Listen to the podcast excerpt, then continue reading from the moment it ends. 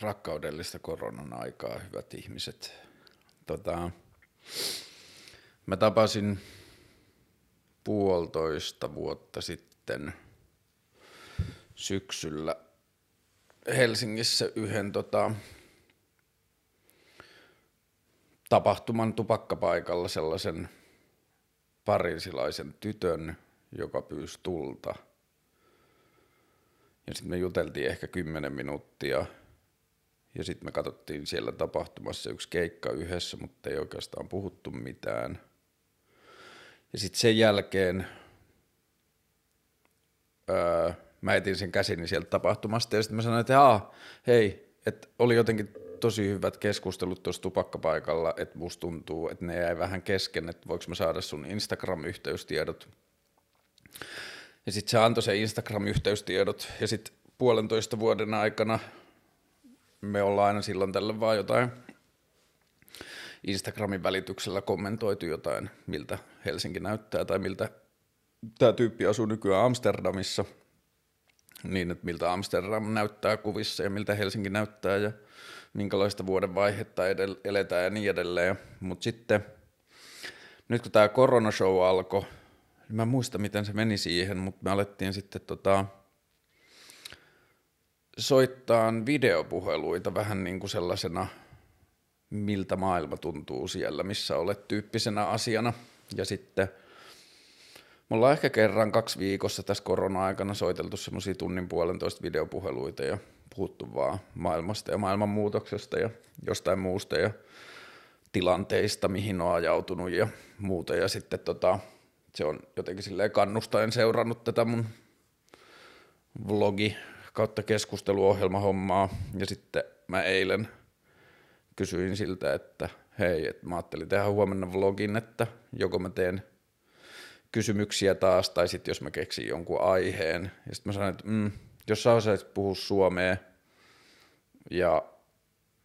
osaisit tai niin pystyisit kuuntelemaan näistä sisä, näitä sisältöjä, niin mistä sä haluaisit kuunnella jakson. Ja sitten se niin kuin, oli sanoa jotain, ja sitten se vaikeni, ja sitten se sanoi, että oota mä mietin. Sitten mä sanoin, että aah, sulla tuli jo joku mieleen, sano vaan se. Sitten sanoi, mm, no, rakkaudesta, että rakkaus mulle tuli mieleen, mutta se on kyllä tosi vaikea. Mutta että se tuli sille intuitiivisesti, että siitä mä haluaisin, että ihmiset puhuisi enemmän. Sitten mä olin silleen, että no, hyvä haaste. Ja sitten mä eilisen illan ja tänä aamun on miettinyt asiaa ja tullut siihen tulokseen, että se on tosi vaikea. Ja voi olla, että nyt kun mä lähden yrittämään tätä, niin mä en välttämättä edes ikinä onnistu tässä. Ja voi olla, että tätä tiedostoa ei koskaan julkaista, että ette ikinä kuule näitä sanoja, mitä mä nyt puhun. Mutta tota, mä ajattelin yrittää silti, koska se on viime vuosina varsinkin, ja totta kai koko elämä, mutta viime vuosina varsinkin niin se on ollut tosi paljon mielessä – niin liittyen omaan menneisyyteen, mutta ehkä vielä enemmän omaan tulevaisuuteen, että mitä mä ajattelen tai haluan ajatella tai mitä mun keho ajattelee rakkaudesta. Ää, aloitetaan tarina aivan alusta. Ää, tässä on mun lapsuuden kuva-albumi, tämmöinen äidin keräämä lapsen kultainen kirja, joka on nähnyt tosi paljon elämää ja aika huonossa kunnossa, mutta tota, mä tuossa yksi päivä viime tai toissa viikolla – koronan kourissa rupesin selaamaan tätä, tai mä kävin kaikkia vanhoja, mä tuon vielä tämän vähän lähemmäs, jos sitten näkyy jotain. Tota, tässä on, äh, tässä kirjassa on kerätty kaikki tällaisia muistoja lapsuudesta, ja sitten äiti on liimannut tänne yhden kuvan tällaisesta tyypistä. Ja tämä kuva on otettu Kuivaniemellä Pohjois-Suomessa, siis Oulun ja Tornion välissä, jossa mä asuin kaksi ja puoli elämäni ensimmäistä vuotta, että mä synnyin sinne Kuivaniemelle, mutta oikeastaan koko mun muistinvarainen elämä lähtee sieltä Torniosta, jonne me muutettiin sitten, mä oon syntynyt 82, niin me muutettiin mun mielestä 85 loppukesästä tai syksyllä, joten tämä kuva on otettu luultavasti, tässä lukee kesäkuussa 84, eli voi olla, että mulla muutettu jo 84. Joka tapauksessa tämä on otettu kesäkuussa 84, eli mä oon ollut pari kuukautta yli, muutaman kuukauden yli kaksivuotias. Ja tämä tyyppi tässä kuvassa on ollut meidän naapuri. Ja mun suhde tähän kuvaan, mä luulen, on muodostunut niin, että kun mun isä on ottanut tämän kuvan, ja silloin tietenkin ollut filmiaikaa, niin mun käsityksen mukaan nämä kuvat on tullut meille kotiin muutama viikko niiden kuvan ottamisen jälkeen. Ja vaikka mä oon ollut tosi nuori,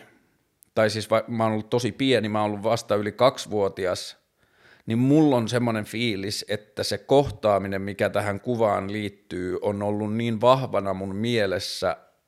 niin kuin pienen lapsen mielessä vielä siinä vaiheessa, kun nämä kuvat on tullut, että mä oon pystynyt niin kuin jollakin tavalla yhdistämään sen todellisen hetken tuntemukset ja kokemukset tähän kuvaan, ja sitten tämä kuva on ajautunut edustamaan niitä asioita. Ja sitten tämä kirja ja tämä niinku, tämmöinen lapsuusdokumentaatio, niin se on ollut mun ensimmäiset niinku, ensimmäisiä vuosia mun elämässä sillä tavalla, että tätä kirjaa on täytetty jälkikäteen ja tätä, tämä on ollut niin kuin kotona meillä kirjahyllys sillä tavalla, että se on ollut aktiivisesti selailtavissa. Ja tämä kuva ja sen takana oleva tarina on varmaan just johtuen siitä, että siitä on ollut se semmoinen niin oikea kehollinen ja niin kuin ymmärtävä muistikuva silloin tosi pienenä silloin, kun se kuva on tullut. Ja sitten mä oon siirtänyt jotenkin ne kokemukset siihen kuvaan ja sitten se kuva on ollut mun arjessa vuodesta toiseen ja toi muisto on niin kuin palannut mun mieleen. Ja sitten mä ajattelen, että se, mikä siinä on palannut mun mieleen, on se, että mulla on semmoinen fiilis, ja tämä kaikki voi olla, että mä oon vaan niin kuin kirjoittanut sen tarinan itselleni, mutta sille ei ole musta tuntuu, että sillä ei ole niin paljon merkitystä, että kuinka paljon se on oikeasti mennyt niin ja kuinka paljon mä oon kirjoittanut sen, koska se on tuntunut niin kuin koko elämän todelta. Mutta että se, mitä mä oon, jos mä oon kirjoittanut sen itselleni, mutta että se, mikä niin kuin tarina mulle on tolle hetkelle ja tolle kuvalle, on se, että mun muistiin toi on jäänyt ensimmäiseksi hetkeksi, jolloin mä oon kokenut syvää yhteyttä toisen ihmisen kanssa. Että mä oon kohdannut jonkun ihmisen ja sitten me ollaan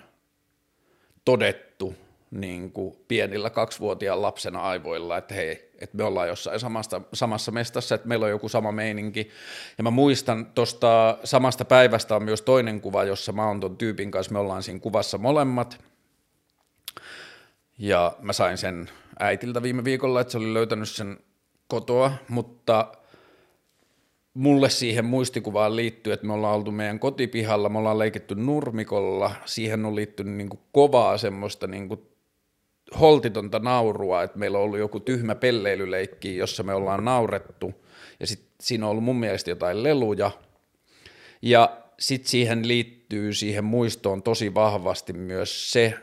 että muutamia viikkoja tai kuuka, pari kuukautta tuon kuvan ottamisen jälkeen me ollaan muutettu siitä kaupungista pois –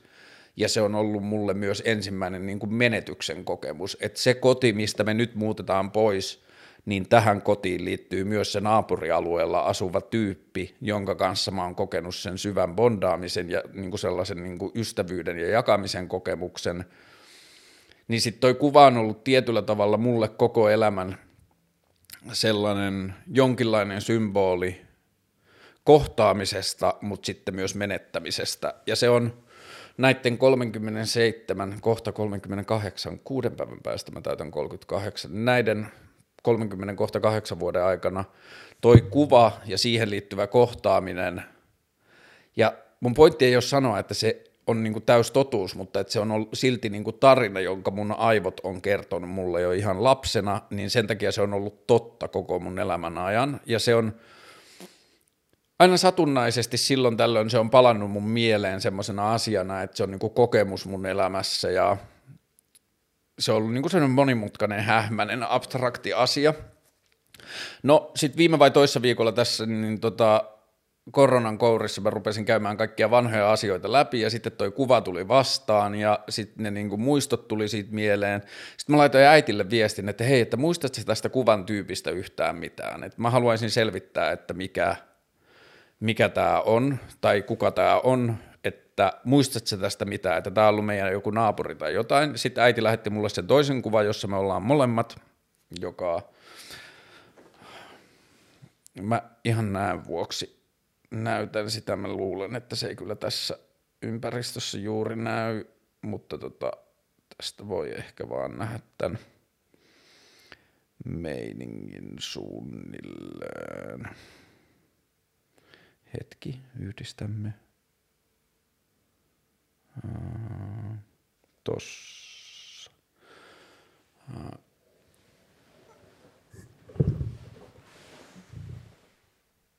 Se on epätarkka, mutta siinä on kaksi pientä lasta. Ja tota, ne seisoo nurmikolla. Joka tapauksessa äiti lähetti ton kuvan. Ja sitten se sanoi, että joo, muistan ton perheen, että niiden sukunimi oli joko tämä tai tämä, ja mun mielestä ton tytön nimi oli tämä. Ja tota, se mikä oli mulle jännä tuossa vaiheessa oli se, että siihen muistikuvaan ei liittynyt ton ihmisen sukupuolta. Tuosta toi kuva on silleen, ollaan niin pieniä lapsia, että siitä ei voi ehkä sanoa ihan sata varmasti, onko se tyttö vai poika, mutta siinä on kyllä ehkä vähän tyttövivaa, mutta silti se mun kokemus siitä kohtaamisesta oli jäänyt jotenkin niin kuin silleen sukupuolineutraaliksi, joka on varmaan aika luonnollista noin pienessä lapsivaiheessa. Joka tapauksessa äiti sitten lähetti, että sukunimi on tämä ja tämä, tämä tai tämä, ja etunimi on tämä tytön nimi. Ja sitten mä menin Googlen kuvahakuun ja laitoin toisen niistä sukunimiarvioista ja sitten etunimen. Ja ensimmäinen kuva, joka sieltä tuli, oli sen näköinen, että mä katsoin, että toi hymy saattaa olla saman ihmisen hymy. Sitten mä googlailin sitä ihmistä, löysin sen työpuhelinnumeron, lähetin sille tekstiviestin ja kysyin, että hei, että löytyykö tästä numerosta tämän niminen ihminen. Että jos löytyy, niin mulla saattaa olla kuvasusta 35 vuoden takaa. Ja sitten se ihminen vastasi, että tota, No se, se, sen työpuhelin ei ensin pystynyt ottaa vastaan kuvia ja muuta, että siinä oli semmoista jännittävää selkkausta, että se oli ensin ollut tosi hämmentynyt ja jotenkin vähän sille friikahtanut, että mikä juttu tämä on, että kuka lähestyy mua tällaisella asialla, että ei kellään tuntemattomalla ihmisellä kuvia musta, mutta sitten se sai sen tiedoston auki ja sitten se vastasi, että mitä helvettiä, että mä olen tässä kuvassa, että kerro mistä on kysymys. Sitten mä kerroin lyhyesti, mistä on kysymys, että sä oot ensimmäinen ihminen, kenet mä muistan kohtanne, kohdanneeni elämässä, että mä haluaisin tietää, niin kuin mä haluaisin jollakin tavalla kertoa tämän tarinan loppuun, että mä haluaisin ymmärtää, mistä tässä on kysymys. Ja viime viikon torstai, niin, ja kun me laitettiin niitä viestejä ja vähän keskusteltiin, että mihin elämässä ollaan päädytty ja miten näin, niin me ollaan lähetty sieltä pikkukaupungista Pohjois-Suomesta, ja sitten meidän elämät on pyörittänyt meitä ympäri Suomeen, vuosien varrella, ja nyt 35 vuotta myöhemmin mä lähetin sille sitten viestin, että kuka sä oot ja missä sä oot, niin selvisi, että tämä ihminen asuu 600 metrin päässä mun kotoa. Ja sitten viime viikon torstaille me sovittiin sitten tapaaminen, ja sitten me nähtiin tuolla Vallilan kallioilla, ja käytiin, tai siis käytiin puistokahvilla siellä Vallilassa ja juteltiin elämästä ja niin kuin kaikesta sen jälkeen. Ja tämä tyyppi ei muistanut, se on, niin kuin, että sille ei ole ollut sitä kuvaa ja sen niin kuin, e-, elämä on mennyt siinä kohtaa niin eri lailla, että toi jälki ei ole jäänyt samalla lailla, että sillä ei ollut sitä samaa muistikuvaa siitä meidän kohtaamisesta, mutta että sillä ei ollut oikeastaan väliä, koska niin kuin, kuva pystyy hänelle todistamaan, että tämmöinen kohtaaminen on ollut ja niin edelleen, mutta itselle se oli jonkinlainen sellainen niin kuin, elämänmittaisen kaaren jonkinlaiseen kehikkoon, laittamis, kehikkoon laittaminen, että pysty tapaamaan sen ihmisen, joka oli ollut vaan semmoisen niin tarinana omassa mielessä kaikki vuodet. Ja se oli kaikin tavoin jotenkin tosi tosi ihmeellistä ja hämmentävää ja siistiä ja ihanaa, mutta jollakin tavalla se kohtaaminen silloin, vaikka mun ajatuksiin, vaikka mä en edes ole tiennyt jälkikäteen tai siihen mun tarinaan ei ole liittynyt tietoa siitä, että onko tämä ihminen ollut tyttö vai poika, niin jollakin tavalla se kohtaaminen on silti mulle – ensimmäinen käsitys tai ensimmäinen ajatus rakkaudesta jossakin muodossa tai jostakin kulmasta, jostakin palasta siihen,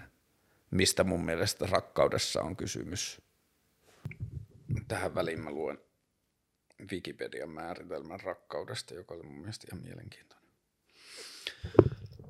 Rakkaus on syvä kiintymyksen tunne johonkin, useimmiten toiseen henkilöön.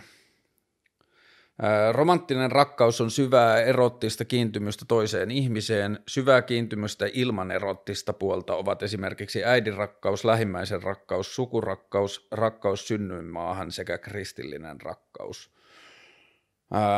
Tuossa Wikipedia Enterissä oli muutenkin ihan kiinnostavia. Ja tota,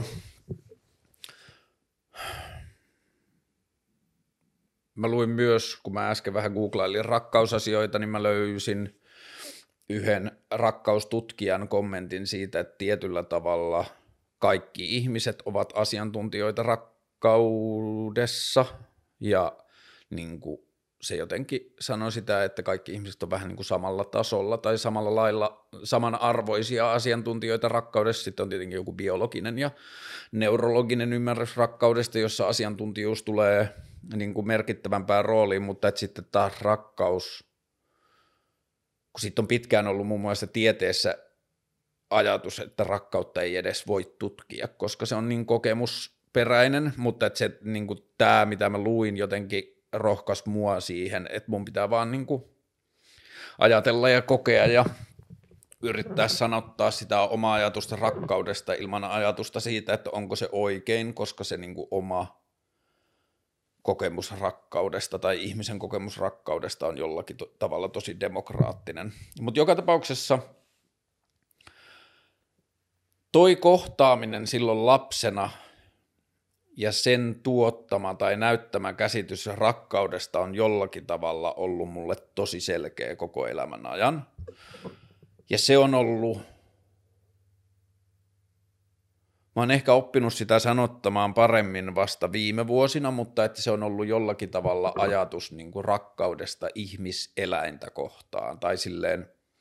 ihmislajin yksilöitä kohtaan. Ja mitä mä tarkoitan sillä on ollut se, että yksi osa tai jotenkin semmoinen kokemusavaruus musta on tuntunut tosi samalta riippumatta siitä, että onko kyseessä ollut romanttinen rakkaus tai erottinen vetovoima tai ystävystyminen tai vanhemmuus ja rakkaus omia lapsia kohtaan tai uusien ihmisten kohdalla tuleva semmoinen syvä innostus ja ihastus, joka tuntuu olevan sukupuolineutraali. Ja se tunne tai se semmoinen niin kokemus, energia on tuntunut mulle aina tosi paljon tai että mä en ole osannut selittää sille parempaa sanaa kuin rakkaus itselleni.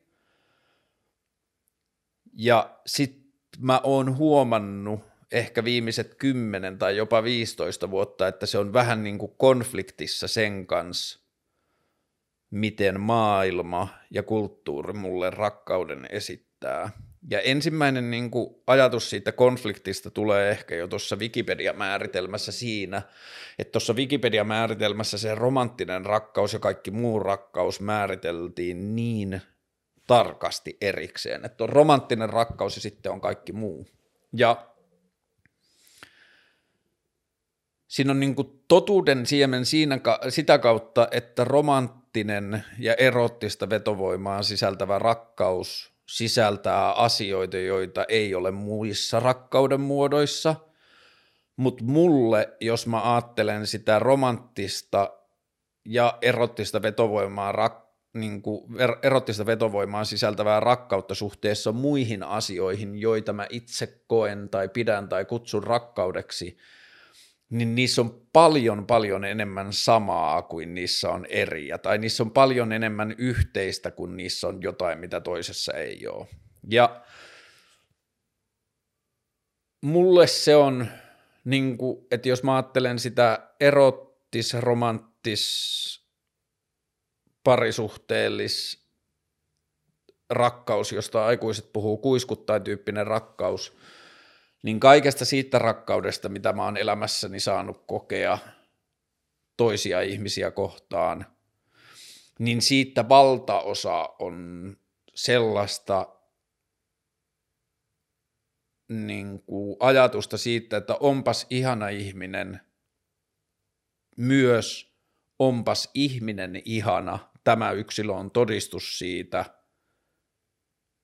ja sitten noitten päälle vielä sellainen, että meidän yhteydessä mä koen susta jotain tavalla, joka saa mut tuntemaan, että myös sä koet musta jotain tavalla, joka saa sut tuntemaan jne. Että siitä tulee se kierre siitä, että se rakkaus tai uteliaisuus tai kiinnostus tai vetovoima tai amazement tai semmoinen niin kuin innostuminen sen toisen ihmisen poikkeuslaatuisuudesta ja erityisyydestä ja ainutlaatuisuudesta ja niin kuin,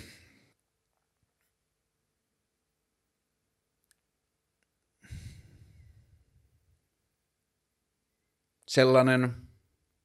ihmeellisyys on ehkä se sana, jota mä oon kokenut tosi tosi voimakkaasti katsoessani mun lapsia, tosi voimakkaasti ystävystyessäni niin kuin samaa sukupuolta oleviin ystäviin, niin kuin silleen poi, miesystäviin, mieskohtaamisiin, poikakohtaamisiin, joissa mä muistan ensimmäisen varmaan 11-12-vuotiaana pojasta koetun sellaisen, että tämä ihminen on jotain tosi erityistä. Se on semmoinen mun ystävä Lauri, joka niin kuin tietyllä tavalla toteuttaa tällä hetkellä joitakin sellaisia elämäntapavalintoja, joista mä itse, niin no jos en mä haaveilen, mä ainakin arvostan tosi paljon, että Lauri elää tuolla Pohjois-Suomessa melkein puolet vuodesta tai enemmän asuntoautosta ja elää kissansa kanssa siellä ja niin kuin kokee luontoa ja ympäristöä, ja jos Lauri kuuntelee, niin terveisiä ja rakkautta, mutta tota, mun ensimmäinen kohtaaminen Laurin kanssa on ollut silleen, että mä oon varmaan 11 tai 12, korkeintaan 13, ja Lauri on ollut mua vuoden nuorempi, ja skeittaus on ollut niin kuin meidän yhdistävä tekijä – mutta se skeittaus on ollut vaan portti siihen, että mä oon saanut kokea sen kanssa, että, niinku, että meidän tavassa nähdä maailmaa tai meidän tavassa kokea maailmaa tai meidän tavassa innostua maailmaa on jotain sellaista, että kun mä katon sua ja sitä, miten se toimit, niin se antaa mulle enemmän ja enemmän lupaa nojata ja vahvistaa ja rakentaa niitä puolia itsessäni, joita mä koen, joista mä saan kaikista eniten – ja sen kohtaamisen jotenkin niin kuin silleen hyvää tekevä voima on ollut sellainen energia ja tunne, että mä en osaa, tai musta tuntuisi niin kuin vaikealta käyttää siitä mitään ter- muuta termiä kuin rakkaus, ja nimenomaan rakkaus toista ihmistä kohtaan ja rakkaus niin kuin ihmisen kohtaamiseen liittyen. Ja sitten taas, kun mulla ei ole niin kuin, ainakaan tunnistettavasti mulla ei ole ollut silleen tähän mennessä elämässäni kovin vahvoja homoseksuaalisia tendenssejä, niin siitä on puuttunut niin kuin iso osa niitä kahte, kahden ihmisen välisiä niin kuin rakkausasioita, mitä rakkauden jotenkin korkeimpaan, lainausmerkeissä korkeimpaan muotoon liitetään, että siinä ei ole ollut mitään sitä, mutta silti se on tuntunut kaikelta siltä, mitä rakkaus parhaimmillaan myös romanttis-erottisissa suhteissa on elämässä tuntunut. Ja sitten jos mä ajattelen elämää, niin siellä on niinku lukuisia sellaisia kohtaamisia, joissa – niin kuin se toisen ihmisen kohtaaminen on tun, muodostanut sellaisen sanoin kuvaamattoman tilan tai tilanteen tai ilmapiirin tai energian, jossa on se niin kuin vapaus olla läsnä tai avoin tai rajoittamaton ja sitten samaan aikaan se vapaus tai se rajattomuus synnyttää myös tilan, jossa ne energiat lähtee niin kuin ruokkimaan ja syöttämään toisiaan ja lisäämään sitä niin kuin jotenkin sitä haluan avata itseni tai haluan synnyttää niin kuin tällaisen kommunikaatioputken esteettömästi kanssasi, joka on täysin täysin sanatonta ja vaan semmoista niin kuin energian kohtaamista. Ja tota asiaa mä oon tuntenut koko elämäni tosi paljon, joka on selkeässä yhteydessä siihen, että mä niin kuin tiedostan ja tiedän olevani silleen ihmisfani tai niin kuin, että samalla lailla kun mä rakastan kukkia ja niiden ajatusta siitä, että elämä on tuottanut tämän kukan, se ei taida, tuolla on toi tota,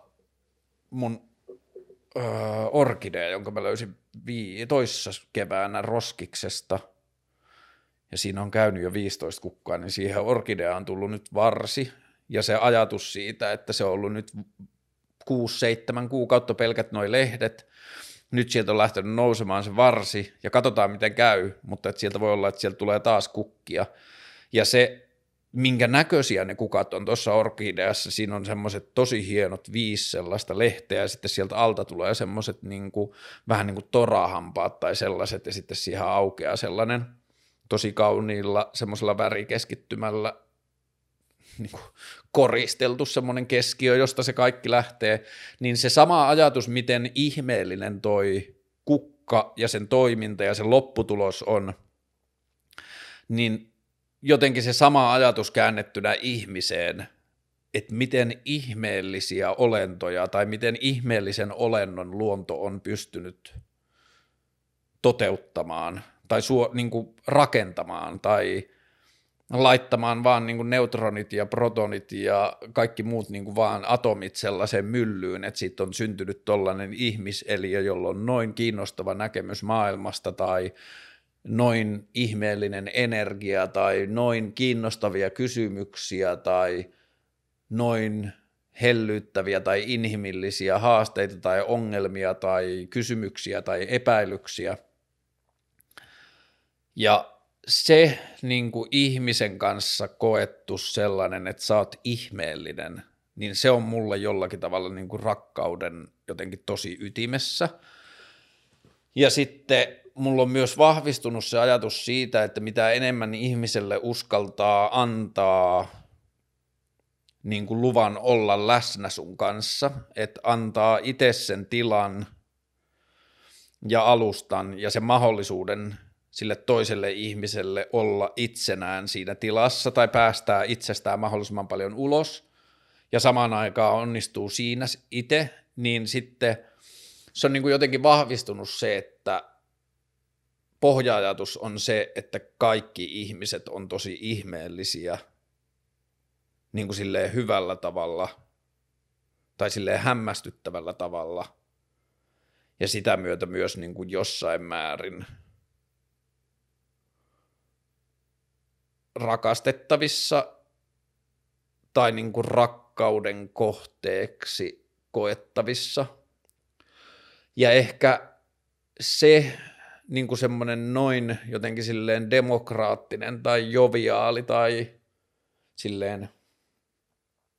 avokätinen suhde rakkauteen tai rakkauden tunteeseen on vuosien varrella kohdannut sellaista –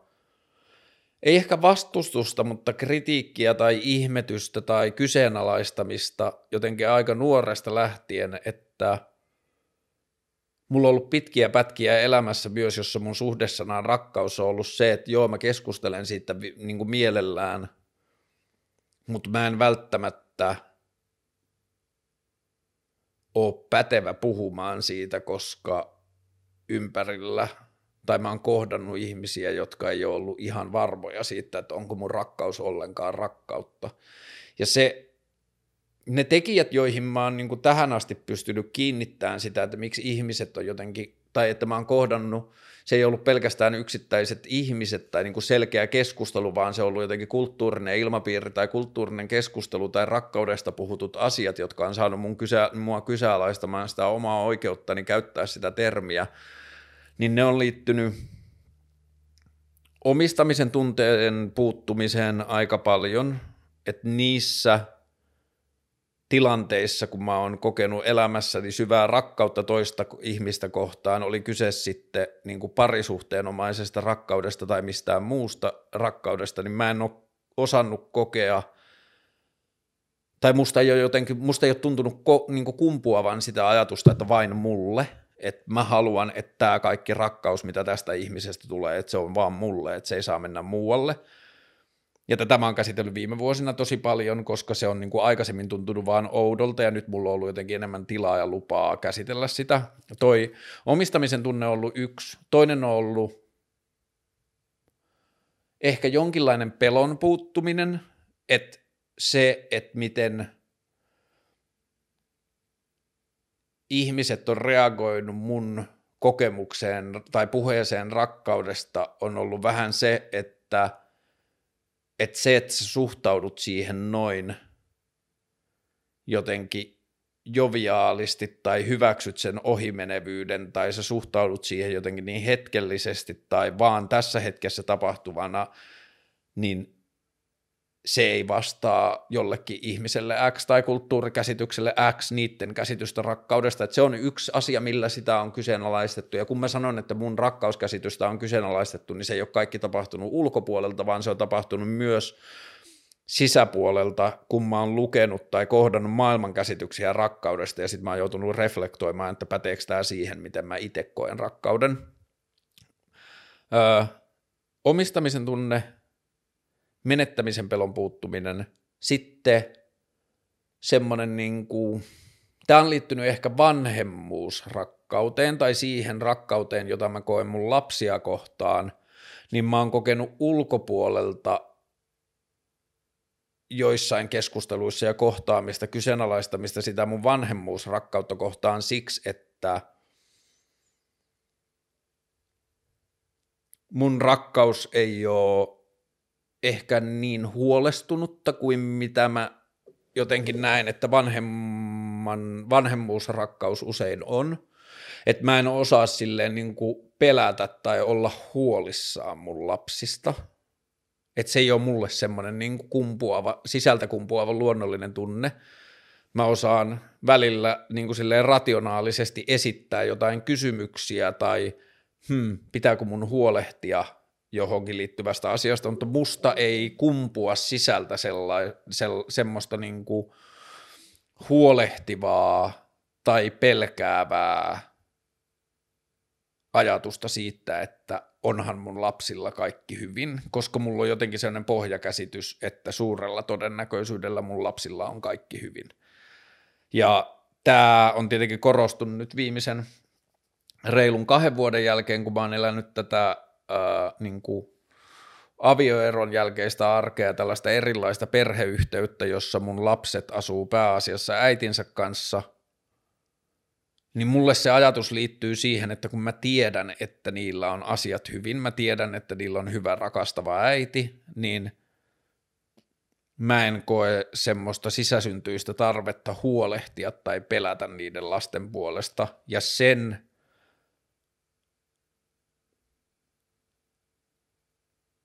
sen niin kuin kokeminen tai sanottaminen tai keskustelu on välillä aiheuttanut ulkopuolelta semmoista kyseenalaistamista sitä kohtaan, että, että mitä mun rakkaus oikein on tai onko se jotenkin pätevää tai onko se hyväksyttävää. Ää, mun rakkausajatus ei myöskään ole ehkä ollut, se ei ole tuntunut samalla lailla niin kuin lopulliselta tai lohduttoman lopulliselta tai siihen ei ole kuulunut sitä vaatimusta lopullisuudesta, mitä mä jotenkin ehkä on kulttuurissa nähnyt, että mulle rakkaus toista ihmistä kohtaa tai rakkauden tunteen kokeminen saattaa olla tosi hetkellinenkin ja mun ajatus on ehkä vähän siinä se, että jos mä koen toisen ihmisen kanssa jotain, jonka mä itse koen rakkaudelliseksi, ja lisäksi mä koen, että se toinen ihminen kokee itsensä rakastetuksi tai siitä hehkuu tai kumpuaa sellainen energia, että se tuntuu olevan samassa paikassa, niin tietyllä tavalla, en mä voi sanoa, että se riittää, mutta mä voin sanoa, että se on jo enemmän kuin mitä mä uskallan elämältä vaatia. Eli toisin sanoen, jos puhutaan vaikka deittauskulttuurista, niin mä oon nyt ollut tässä kaksi vuotta vähän reilu, niin kuin enemmän tai vähemmän sinkku, niin jos vaikka miettii jotain niin kuin silleen siisteimpiä tai energeettisesti jotenkin inspiroivimpia tai kivoimpia tai jotenkin silleen palkitsevimpia deittikokemuksia, niin niissäkin on, saat, niissä on saattanut olla sellaisia, että mä oon kohdannut jonkun ihmisen vaan kerran, että meillä on ollut tyyliin silleen yhden yön tai yhden illan tai yhden päivän tai yhden vuorokauden suhde, mutta sen kohtaamisen hengessä on ollut jotain sellaista hyväksyntää tai jotain sellaista toisen näkemistä tai jotain sellaista toisesta innostumista tai jotain toisen niin kuin olemassaolon ruokkimista ja kannustamista ja vahvistamista ja siitä riemuitsemista, että se on kyllä tuntunut mulle ihan täysin rakkaudelta, mutta sitten se tapa, miten maailma puhuu rakkaudesta on vähän niin kuin vienyt multa – rohkeuden tai oikea, oikeuden välillä kutsua sitä rakkaudeksi. Ja varmaan jonkun muun määritelmässä tai joku muu ehkä tulkitsee tätä nyt niin kuin, tietyllä tavalla tätä puhetta niin, että hei, että sulla menee ihastuminen ja rakkaus sekaisin, mutta mä en ihan suostu siihen ajatukseen. Tai jollain tavalla, joo, varmaan menee, mutta että jollain tavalla mä en itse koe niille niin paljon merkitystä jakaa niitä tai erottaa niitä toisistaan, koska mä koen, että se ihastuminen myös, että onpas ihana ihminen, niin musta se tuntuu, että se on rakkautta, mitä mä koen sitä ihmistä kohtaan – Samoin kuin se, että mä vietän jonkun ihmisen kanssa tosi paljon aikaa ja opin siitä ja näen sitä ja havainnoin sitä ja näin, miten se toimii ja näin niin kuin kaikkia ihania puolia siitä ja innostun niistä lisää lisää, niin joo, totta kai siihen tulee erilaisia tasoja ja monimutkaisuutta ja niin kuin kompleksisuutta ja monipuolisuutta ja kaikkea muuta, mutta silti se on mun mielestä se sama tunne niin kuin vielä vahvempana tai perustellumpana tai niin kuin muuttunut niin kuin jotenkin silleen rationaalisemmaksi. Tai että, että kun mä saan viettää sen ihastuttavan ihmisen kanssa enemmän aikaa, niin mä ymmärrän enemmän sitä niin kuin perusteita niille tunteille, mitä mä sitä toista ihmistä kohtaa koen, mutta silti musta tuntuu, että se tunne sitä toista ihmistä kohtaan on, jos ei sama, niin ainakin hyvin, hyvin vahvasti sukua niin kuin toisilleen, tai että, niin kuin, että tuntuu, että se on vaan niin kuin samasta asiasta silleen niin kuin intensiteettivariaatio. Ää, omassa elämässä niin kuin koko rakkauden käsite ja ajatus rakkaudesta on muuttunut sillä tavalla kyseenalaiseksi, että kun oli 17 vuotta parisuhteessa ja sitten se päättyi eroon, niin ensimmäinen ajatus sen jälkeen oli, että okei, että mä oon ollut 17 vuotta parisuhteessa, mä oon ollut 17 vuotta toisen ihmisen kanssa ja mikä tahansa kahden ihmisen yhdistelmä, niin se niin kuin, muodostaa ainutlaatuisen ja vain sille suhteelle ominaisen todellisuuden ja sellaisen niin kuin, kehyksen ja maailman, jossa peilataan maailmaa toisten kautta ja niin kuin, ei nyt ehkä muokata omaa persoonaa sen toisen kanssa sopivaksi, mutta siitä omasta persoonasta molemmin puolin korostuu niin kuin tietyt puolet, jotka ää, joko niin kuin palkitsee siinä suhteessa tai muuttuu sen suhteen niin kuin ongelmanratkaisukeinoksi tai jotain, ja sitten myös ihmiset viettäessään aikaa toisen kanssa oppii ajan kanssa, että mitkä puolet itsestä ei niin kuin ole kaikista rakentavimpia tai sille toiselle ihmiselle miellyttäviä tai mitä tahansa muuta. Ja sitten siihen tulee vielä se niin kuin maailmankuvien yhdistäminen, että kun kaksi ihmistä rakentaa yhteistä elämää, niin se on jonkinlainen niin kuin yhdistelmä niistä niin kuin haaveista ja todellisuuksista ja maailmankuvista, ja se voi olla tosi monesti niin kuin tosi paljon päällekkäinen, mutta sitten sillä voi olla paljon asioita, joita vaan kumpikaan tai toinen ei osaa sanottaa ja muuta – ja tämä ei ole siis minkälainen kritiikki tai niin kuin negatiivinen listaus parisuhteen ominaisuudesta, vaan tämä on niin kuin pyrkimys vaan analy- tai niin kuin mulle tämä on neutraali ajatus siitä, mitä parisuhteessa niin kuin tapahtuu, että kun kaksi ihmistä menee y- yksikköön, niin sitten se, siinä syntyy jonkinlainen niin kuin niiden kahden ihmisen, vain niille kahdelle ihmiselle, niiden väliselle yhteydelle ainutlaatuinen tapa olla yhdessä. Niin sitten kun se pitkä suhde päättyi mun elämässä, niin sitten ensimmäiseksi mä ajattelin, että okei, että mun pitää turvata mun ola, omaa elämää nyt vuosiksi eteenpäin sillä ajatuksella, että mä en halua mennä parisuhteeseen, että mä haluan nyt, että mä oon niin nuori, kun mä oon mennyt parisuhteeseen, niin kuin pitkään parisuhteeseen, mä oon ollut alle 20, mä en ole ollut vielä edes aikuinen silloin, että nyt mun pitää niin kuin oman aikuisen maailmankäsityksen kautta määrittää sitä, että minkälaista maailmaa mä haluan elää, tai elämää mä haluan elää, minkälaiseen maailmaan mä uskon ja millaiseen versioon itsestäni mä uskon ja mi, mi, mistä ominaisuuksista itsessäni mä pidän tai mistä mä en pidä ja mitkä ominaisuudet mussa on vahventunut tai heikentynyt siinä pitkässä parisuhteessa, mitä se parisuhde on ruokkinut tai mitä se parisuhde on ö, niin kuin pyytänyt ei edes pyytänyt pitämään sivussa, vaan mitä itse on niin kuin ruvennut laittamaan sivuja ja muuta. Ja sitten kun mä ajattelin, että okei, että mä en halua parisuudetta pitkään aikaan ja mä en halua lapsia enää, niin mitä se tarkoittaa mulla niin kuin rakkauden näkökulmasta, että mitä rakkaudella on mulle annettavaa tai mitä mulla on annettavaa rakkaudelle, minkälaisia kokemuksia mä voin kokea tai minkälaisia asioita mä voin nähdä ja minkälaisiin asioihin mä voin lähteä tai lupautua tai olla kiinnostunut tai antaa mahdollisuuden ja niin edelleen. Ja sitten ensin se lähti siitä, että okei, että, että ihmisenä olevin, olemisen merkitys tai suoraviivaisuus tai semmoinen niin ymmärrettävyys – tuntuu lähtevän tosi paljon sosiaalisista kontakteista ja mulla on paljon ihmisiä mun elämässä tai maailmassa on paljon ihmisiä, joihin mä koen suhtautuvani rakastava, rakastavasti tai joiden niin kuin ihmisenä olemisen ihmeellisyyttä mä ihailen niin paljon, että se tuntuu, niiden ihmisten kattominen tai niiden ihmisten kanssa tekemisissä oleminen tuntuu rakkaudelta, tai mä en keksi sille parempaa sanaa, ja se oli niin kuin ensimmäinen ajatus siinä, että okei, ettei mitään hätää, että vaikka mä en ole nyt menossa tai mä en halua niin kuin antaa itselleni nyt niin kuin paikkaa ja tilaa semmoisessa niin perinteisessä parisuhdeajatuksessa, niin silti mulle taitaa olla niin kuin jollakin tavalla rakkauden kokemusta ja rakkauden antamista tarjolla. Sitten mä aloin miettimään sitä, että mitä mä sitten niin kuin uskon elämästä, että jos toi,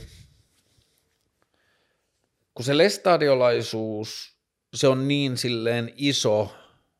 kult, niin kuin semmoinen maailmankuvallinen ajatus, että se on vaikuttanut kaikkeen ja siinä on paljon asioita myös, mistä on joutunut opettaa itseään eroon tai niin kuin sanomaan, että mä en usko niin kuin toi ajatellaan, mutta että lestadiolaisen ja tietyllä tavallahan se on niin kuin kristillispohjainen ajatus, mutta lestadiolaisuudessa, jossa se niin kuin moni kristillispohjainen ajatus on vähän silleen niin kuin ramped up, että se on niin kuin silleen viety vielä niin kuin voimakkaammaksi tai viety johonkin ääripäähän, mutta siinä ajatus rakkaudesta on kärjestettynä vähän niin kuin se, että se rakkaus valitaan kerran. Siinä on semmoinen sanonta, että uskovaisen seurustelun tavoite tai uskovaisen seurustelun tehtävä on johtaa avioliittoon, eli siinä koko niin kuin ajatus vähän niin kuin deittailusta on – poissuljettu, että siinä on se ajatus, että jos sä lähet jonkun kanssa niin kuin hengausleikkiin tai silleen tyttöpoika seurusteluleikkiin, niin sit sä suhtaudut siihen alusta asti niin, että tämä on se tyyppi, kenen kanssa nyt yritetään mennä kihloihin ja naimisiin ja ilman hyvää syytä sitä ei niin kuin jotenkin jätetä kesken. Ja sitten kun se kihlautuminen ja naimisiin meno on suoritettu, niin sitten se kestää toisen ihmisen kuolemaan asti, koska se on sovittu Jumalan edessä se parisuhde – se on niin kuin siunattu ja sinetöity Jumalan edessä, niin siihen ei saa niin kuin ihminen koskea, että se on ihmistä pyhempi. Ja se on tosi armoton ajatus ja mun mielestä tosi epäinhimillinen ja ymmärtämätön ajatus siinä mielessä, että se ajatus lasketaan silleen niin kuin varhais teini-ikäisille niin kuin jostain rippikoulujäästä lähtien, että hei, että jos sä nyt ihastut johonkin tyyppiin tai että sulla bondaa jonkun ihmisen kanssa tai te vähän niin kuin jigailette toisianne sillä silmällä, niin ota se vakavasti ja sun tehtävä on suhtautua siihen niin kuin tulevaan puolisoon. Ja jos se niin kuin homma natsaa ja siitä tulee sun tuleva puoliso, niin sen jälkeen sä poistat itsesi kokonaan tästä niin kuin tyttöpoika-universumista ja sit sä oot omistanut koko elämästä tälle yhdelle ihmiselle ja sulle ei tule olemaan muita puolisoita eikä seksikumppaneita eikä romanttisia kohtaamisia enää elämässä aikana, että tämä oli niin kuin se, mihin sä sitouduit. Ja sun omat jotenkin fiilikset ja kelat ja ajatukset siitä niin kuin rakkaudesta, että mitä ne tulee vuosien varrella vaihtelemaan, niin ne on vähän niin kuin yhdentekeviä, että tässä ei ole nyt siitä kysymys, että sä oot nyt tehnyt Jumalan edessä sen diilin. Ja toi on niin kuin yksi selkeimmistä asioista, jota mun mieli on lähtenyt haastamaan,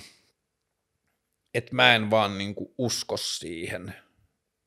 Mulle rakkaus on paljon paljon laajempi ja monitahoisempi ja monisyisempi ja monimutkaisempi ja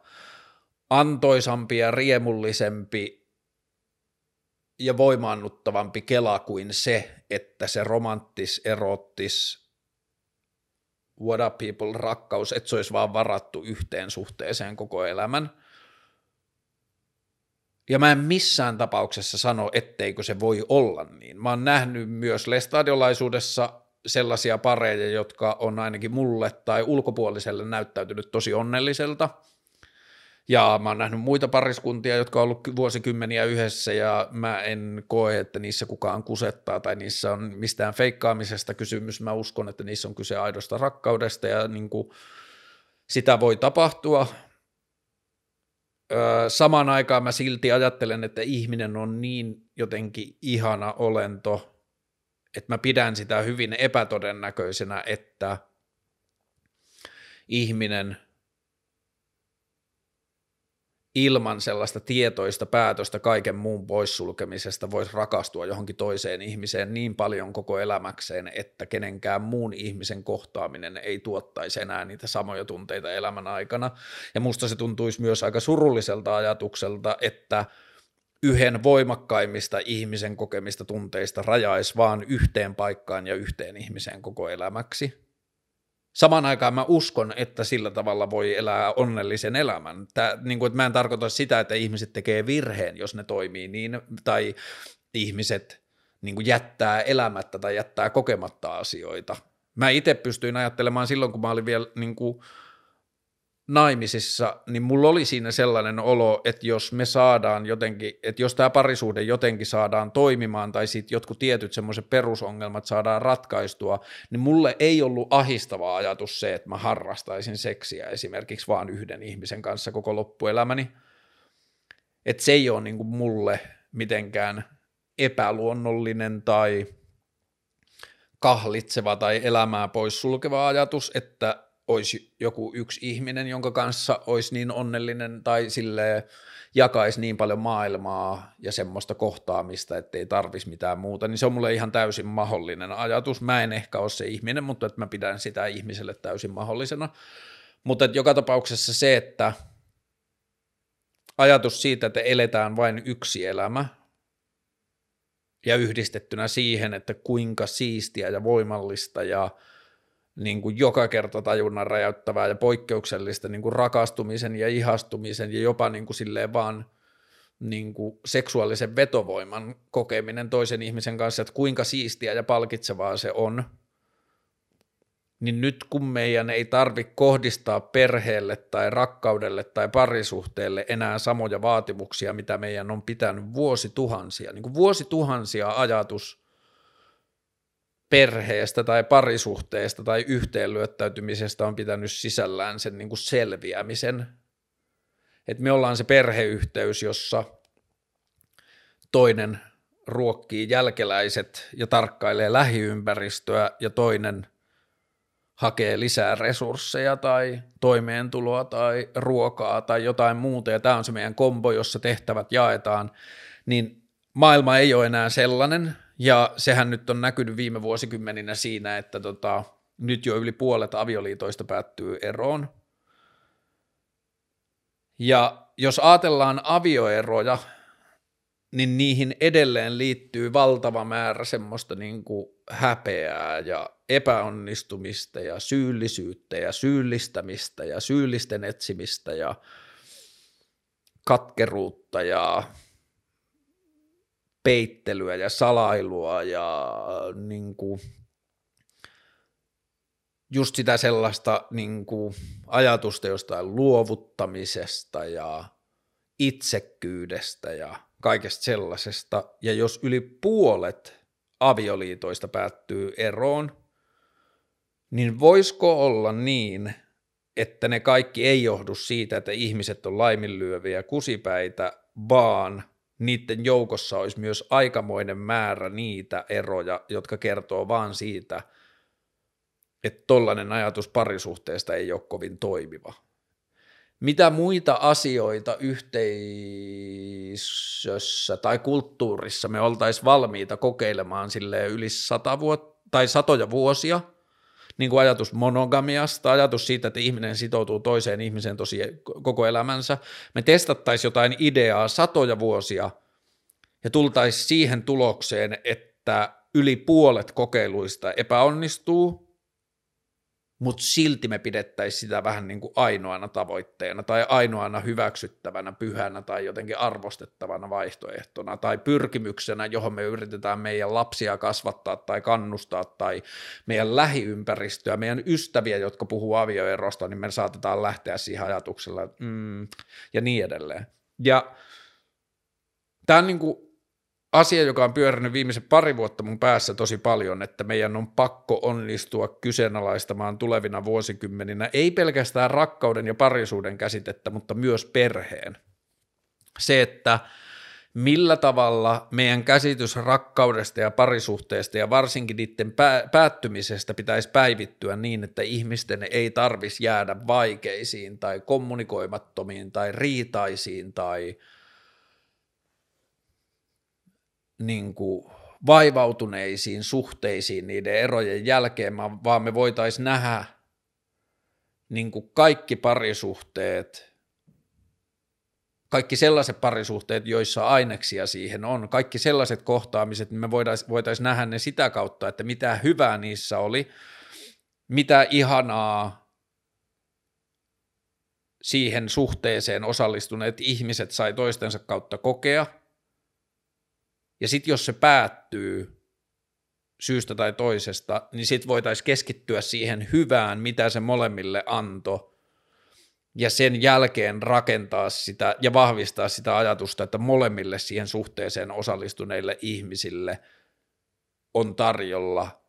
niin kuin lukuisia eri kokemuksia vielä loppuelämän aikana siitä, mitä on rakastaa toista ihmistä ja kohtaa, kohdata joku ihana ihminen ja niin edelleen. Ja Ihmisethän sanoo monesti pitkien parisuhteiden jälkeen, kun ne menee uusiin parisuhteisiin, niin ne sanoo, että joo, joo, joo, nyt mä vasta ymmärrän, mitä rakkaus on, tai en mä ikinä kokenut mitään vastaavaa, tai en mä ikinä kokenut, että mua rakastetaan tällä tavalla. Ja mun mielestä se on luonnollista, et tietenkään ole, koska sä et ole ikinä ennen ollut suhteessa just sen ihmisen kanssa. Ja mitä mä tarkoitan sillä on se, että mun ajatus ja kokemus on se, että ihminen kokee rakkauden joka kerta uudella tavalla kokeessaan sen uuden ihmisen kanssa. Ja se on mun mielestä iso osa sen kauneutta, että mikään rakkaus ei mun mielestä voi olla samanlainen, ja jokainen uusi rakastuminen paljastaa aikaisemmista rakkau- niin kuin a- a- aikaisemmista rakkauden kokemuksista jotain, mitä ei ehkä silloin ole voinut nähdä tai ymmärtää. Se voi olla hyvää tai negatiivista tai se voi olla neutraalia, mutta silti joka tapauksessa se uusi rakkauden kokemus n- niin kuin esittää ne aikaisemmat kokemukset rakkaudesta jollain tavalla uudessa valossa, hyvässä ja huonossa, ja paljastaa jotain uutta rakkaudesta, jota ei ole ehkä aikaisemmin saanut kokea – ja jotenkin yksi sellainen asia tuohon niin rakkauteen ja perheeseen ja parisuhteisiin ja eroihin liittyen on se, että yksi jotenkin mä en halua missään tapauksessa moralisoida. Mä en missään tapauksessa moralisoi ihmisten rakkausvalintoja tai toimintaa rakkaudessa tai parisuhteissa, koska ne on niin monimutkaisia ja ihmisten kokemukset on niin saatanan niin kuin monitahoisia, että siihen niin kuin mä en koe ainakaan oikeudekseni niin kuin arvostella muiden ihmisten toimintaa tai mennä kertomaan, miten niiden pitäisi toimia, mutta mulla on se fiilis, mitä mä, musta tuntuu, että mä oon nähnyt sitä usein elämäni aikana ystävien jotenkin parisuhteiden vaiheita seuratessa, että varsinkin perhetilanteessa olevat ihmiset saattaa joskus ihastuessaan tai tavatessaan jonkun parisuhteen ulkopuolisen uuden ihmisen, niin asettaa sen olemassa olevan parisuhteeseen täysin epäreiluun vertailutilaan. Että tavataan joku uusi ihminen, vaikka tapahtuu joku työpaikkaromanssi, ja sitten aletaan vertaamaan sitä siihen olemassa olevaan parisuhteeseen, että toi ihminen kannustaa mua näissä ihmisasioissa ja toi ihminen näkee mussa tän ja toi ihminen ei riitele mun kanssa tai toi ihminen ei soimaa mua tai toi ihminen ei kritisoi mua tällaista, tällaista ja tällaisista asioista. Ja se näyttäytyy niin kuin mulle kokonaan epäreilulta tai niin kuin epäälylliseltä siinä, että se parisuhde, missä ollaan – niin se sisältää niin paljon enemmän, varsinkin jos on lapsia lisäksi, mutta vaikka ei olisi lapsia, se parisuhde olisi ollut olemassa jonkun aikaa, niin se vertailu ei ole reilua siihen uuteen suhteeseen, koska siitä uudesta suhteesta puuttuu niin paljon rajoitteita tai vaatimuksia tai oletuksia tai itsestäänselvyyksiä tai itsestäänselvy- itsestäänselvyyksiksi muuttuneita asioita, joita siinä uudessa suhteessa ei vaan voi olla. Ja se, että se sun, tai se uusi kohtaaminen ei joudu näkemään susta puolta, jossa sä et hoida tiskejä kovin hyvin, tai sä oot niin kuin, mitä ikinä ne semmoisessa niin tilan jakamisen – toiminnassa ärsyttäviksi tai rasittaviksi muuttuvat piirteet. Voi olla se uusi kohtaaminen, ei joudu elämään niiden kanssa, se ei joudu näkemään. Koko se ajatus siitä, miten ihastuminen toimii, ja kun mä luin äsken noita niin kuin rakkauteen liittyviä jotenkin tieteellisiä artikkeleita, niin niissä näkyy tosi paljon se, että se ihmisen aivot on evoluutiobiologisesti tehty siihen, että se poistaa esteitä rakastumiselta, että se ihmisen niin kuin se hormonimyräkkä ja se kaikki, mitä siellä kehossa tapahtuu, niin se niin kuin poistaa tiettyjä va, niin kuin sellaisia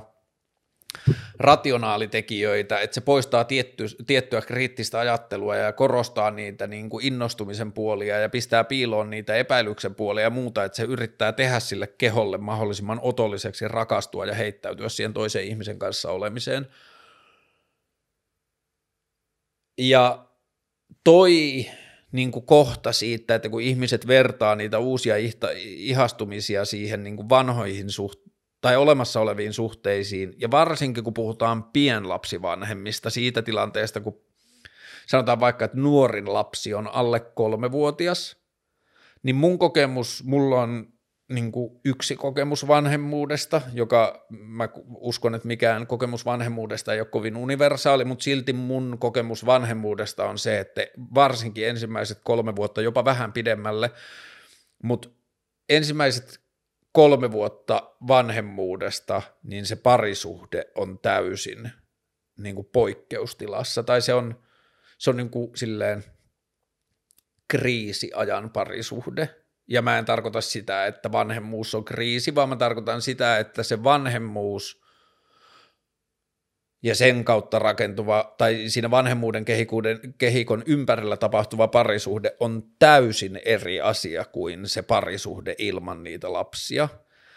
Ja siksi jälleen kerran mä en kritisoi, mä en arvostele, mä en väitä tietäväni paremmin, mutta silti pienlapsi vanhem, vanhemmuuden aikana tapahtuvissa eroissa on mulla aina välillä ulkopuolelta seurattuna sellainen olo, että toi ero ei ollut niin kuin lainausmerkeissä välttämätön, että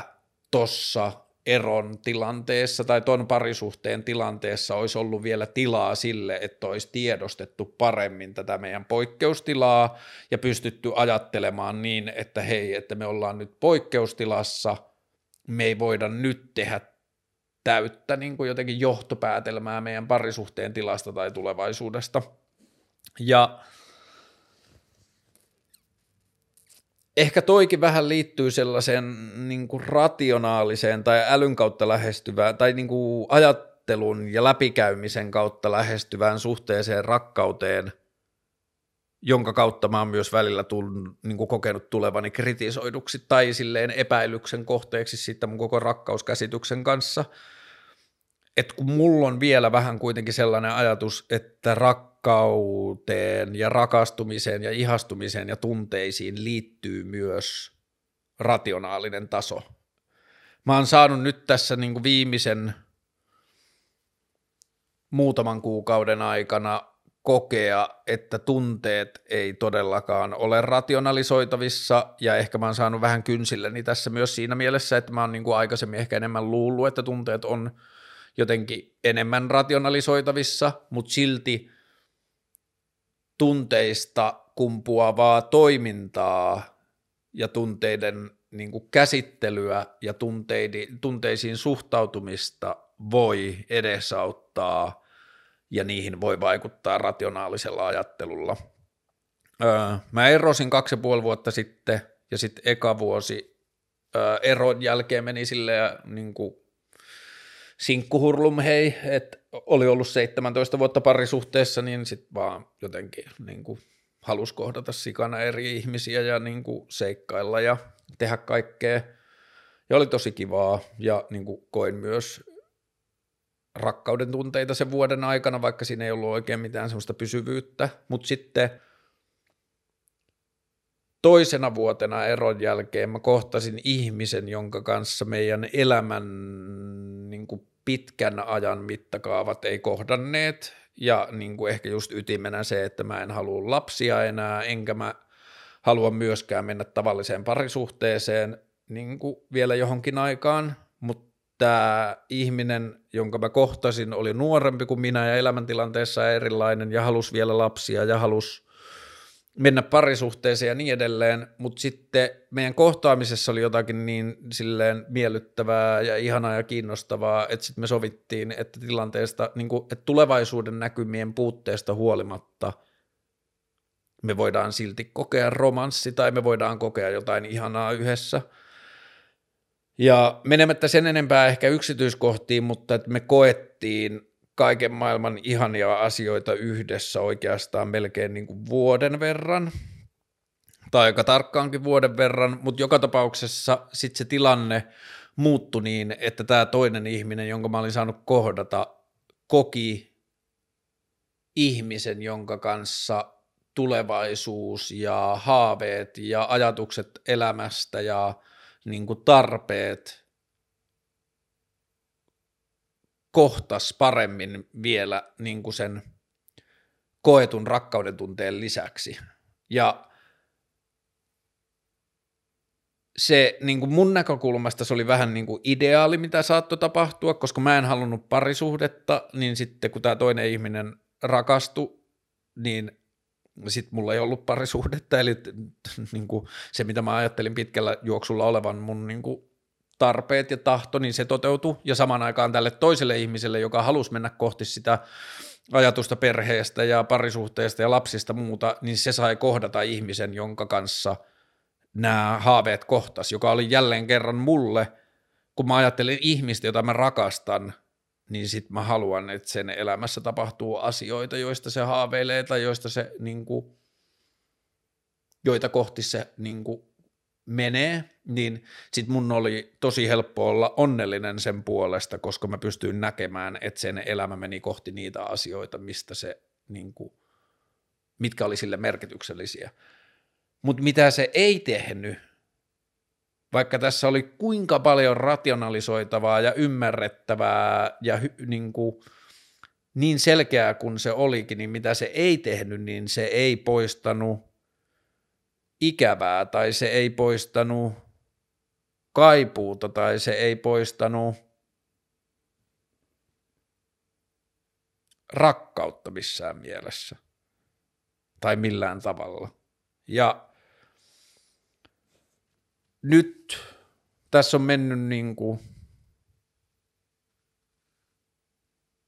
useampi kuukausi,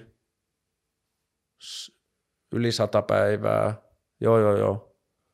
kohta 150, jotain sellaista, useampi kuukausi kuitenkin, niin se alkaa olla aika niin kuin hyvässä jamassa, tai siis sillä tavalla, että se ei niin kuin enää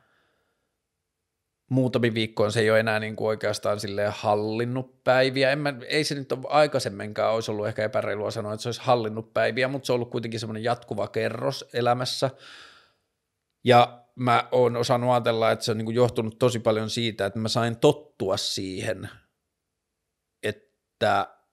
mun maailmassa oli joku ihminen, joka ties mun elämästä tosi paljon – ja varsinkin tilanteessa, jossa on ollut näitä taloudellisia vaikeuksia ja siihen liittyvää ahistusta ja pelkoa ja syyllisyyden tuntoa ja kaikkea, tuntoa ja kaikkea muuta, niin lähellä oli ihminen, joka näki, miten mä toimin ja miten mä elän ja mitä mä to, niin teen ja miten mä toimin maailmassa, niin lähellä oli ihminen, joka näki sen kaiken ja pystyi jotenkin antamaan ulkopuolisen näkökulmaa ja lohduttamaan ja sanomaan sitä, että hei, että sä teet – että älä ole niin armoton itsellesi tai että,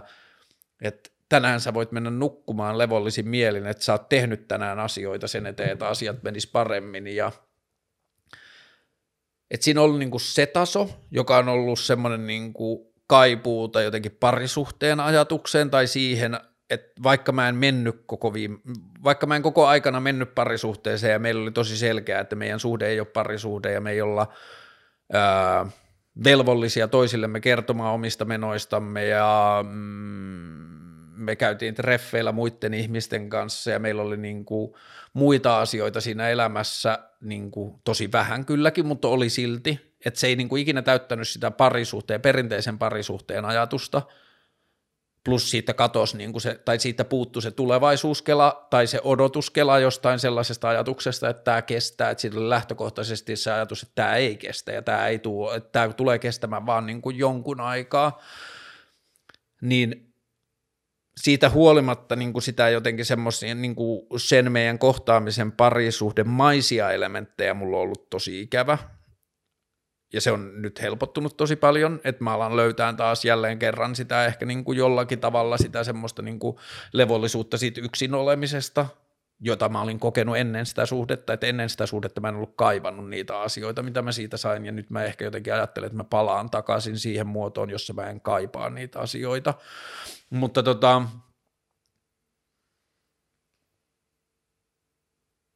sen niin kuin kohtaamisen alusta asti rupesi jyskyttämään se ajatus siitä, että miksi meidän länsimainen rakkauskäsitys näkee sen maailman jotenkin niin mustavalkoisena, että meidän ajatus rakkaudesta tuntuu olevan se, että kaikki muut suhteen päättymismuodot kuin toisen kuolema on epäonnistumisia. Että niin kuin – että ainoa onnistunut parisuhde olisi se, jossa, toinen, jossa ollaan niin kauan yhdessä, että toinen ihminen kuolee. Ja se on niin kuin ajatus, josta mä haluan päästä eroon tosi tosi paljon. Ja tota, viitaten siihen ihan tämän alussa kertomaani niin kuin tyyppiin siellä Amsterdamissa. Me juteltiin joskus viime vuonna meidän tästä niin kuin – kohtaamisesta tai siitä, että miten me ollaan niin kuin jotenkin bondattu tai klikattu tai meille on syntynyt hauska keskustelutapa ja jotakin muuta ja sitten me jossain vaiheessa niin, me oltiin silloin molemmat sinkkuja, kun me tavattiin, mutta sitten se laittoi mulle joskus viime vuonna niin kuin viestiä, että hei, että mä oon rakastunut ja mä oon tavannut ihanan pojan, että tota, ihan niin kuin vaan tiedoksi, että mulla on tällainen tilanne. Ja sitten mä vastasin silleen, että haa, että ihanaa, että tosi siistiä, että, että mulle tämä menee ihan niin kuin timelineissa, että mulle,